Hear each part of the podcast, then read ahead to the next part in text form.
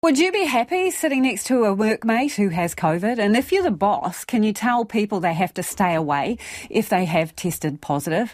And are workers even obliged to tell you if they have the virus?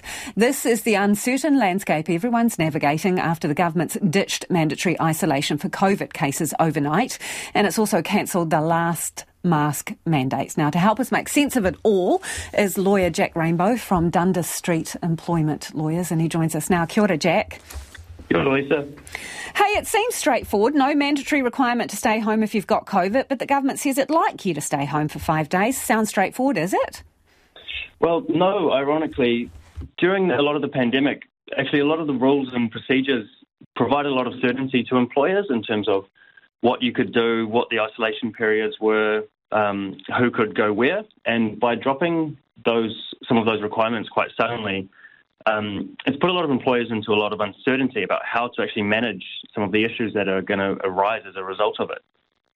So let's maybe consider some things that could come up. Is there any obligation if you are infected with COVID, you're positive for the virus, and you decide, okay, I feel all right, I'm just going into work? Is there any obligation to tell your employer or your workmates? So that's a tricky issue because, on the one hand, you've got privacy considerations about your own medical information that you're not necessarily at liberty to uh, disclose to other people. But on the other hand, you also, as an employee, have health and safety obligations to uh, the organisation you work for and your colleagues. Uh, so, short answer, probably yes, you do have an obligation because you need to ensure that what you are doing in the workplace doesn't put anybody else at risk. Yeah, and in terms of OSH, where does that leave the employer? Because they're supposed to provide a safe working environment, right? And if you're sat next to someone, if you're a vulnerable person, it could have further complications for you. So, what is the employer's obligation to everyone else in the office?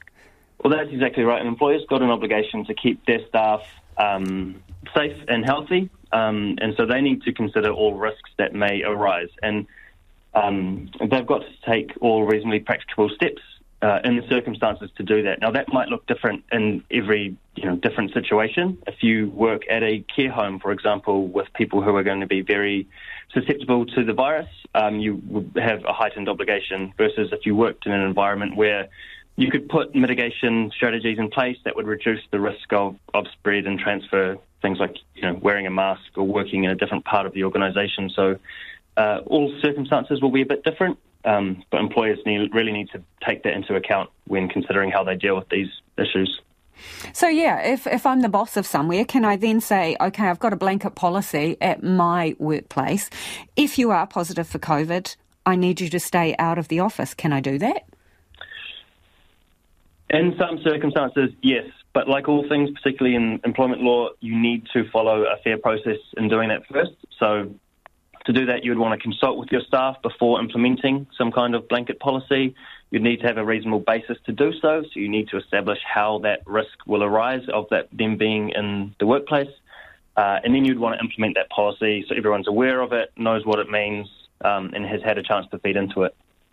Yeah, as we continue this conversation, it seems to get more and more complicated. What seemed to be a, a, simple concept isn't so much. And then people are relying on their sick leave, right, to potentially stay home for four or five days. So if you have about a COVID, that's five days out of your sick leave already. If you've got kids in your household and they get sick and an adult needs to stay home with them, your sick leave's gone in the blink of an eye. So what obligations is there for employers around that and the amount of time you can um, stay off the job? Well, this is potentially going to be an interesting point of conflict because where say you have an employee who may be COVID positive, um, but is actually asymptomatic and is is really, uh, for all intents and purposes, well enough to work. Um, there's nothing pre- pre- preventing them from performing their job.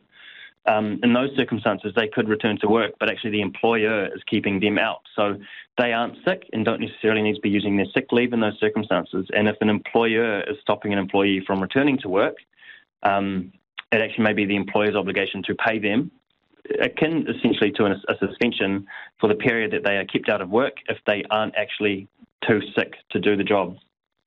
So, short version of this is people are going to have to have individual vo- advice for their particular type of business, it sounds like, Jack. Yeah, yeah, I would say so. Really appreciate your time. That is Jack Rainbow from Dundas Street Employment Lawyers there.